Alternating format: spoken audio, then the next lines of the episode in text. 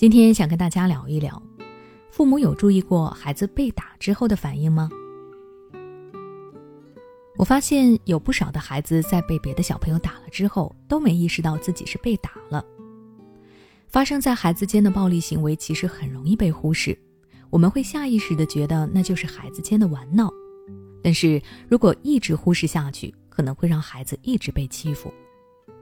今天我就和大家一起聊一聊，面对暴力事件，你家孩子到底属于哪种应对型，以及父母该做出哪些预防措施。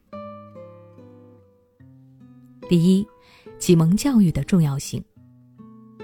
在进入幼儿园之前，孩子很少接触到社会暴力事件，更多的是爸爸妈妈、爷爷奶奶的多重保护，所以在他们的世界中，关爱和温柔占据大部分，偶尔的一些小批评也是作为生活的点缀。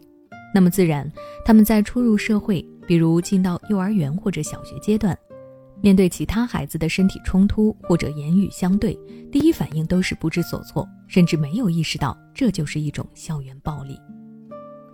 所以父母对孩子暴力侵害的启蒙教育就非常有必要，而且要超前灌输。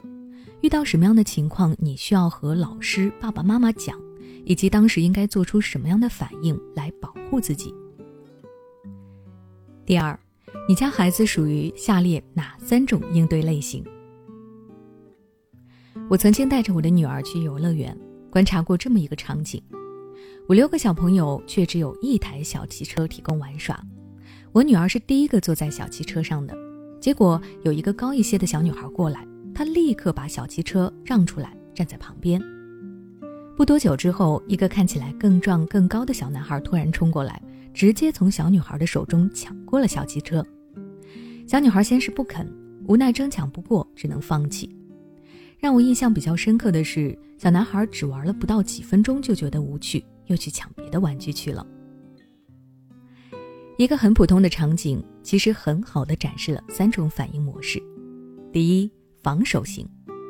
我女儿就是这种，特点就是可能个子较其他人的小，年龄也小一些，或者说身体各方面的运动机能协调机制都弱一些。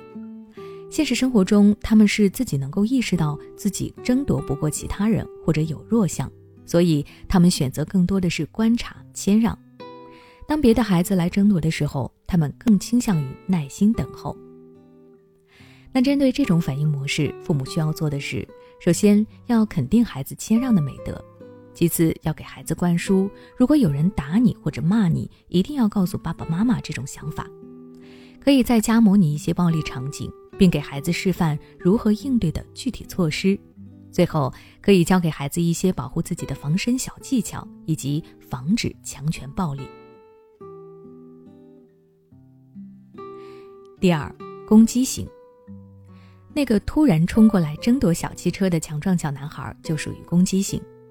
一般从外观上看，他们比较强壮，个子也比较高，身体各方面的运动协调能力都比较强。直白来说就是，我能打得过你，你就得退居其次。这种孩子属于外向型性格，一旦想要什么，大都以暴力解决。他们不懂得谦让，一味的进攻。而很多这种类型的父母都有一个这样的错误教育观念：你看，我家孩子就是厉害，根本不用爸爸妈妈出手，自己就能够解决掉。针对这种反应模式，父母需要在孩子成长的初期，对孩子的情绪和行为加以控制，让孩子以多角度来感受自己的行为会给其他人带来什么不好的影响。另外，要教育孩子学习谦让和关心，多在家庭中给孩子一些榜样的示范，可以通过帮助其他人来展现自己的强壮。第三，中间型。这种孩子就是大家常说的有眼力劲儿。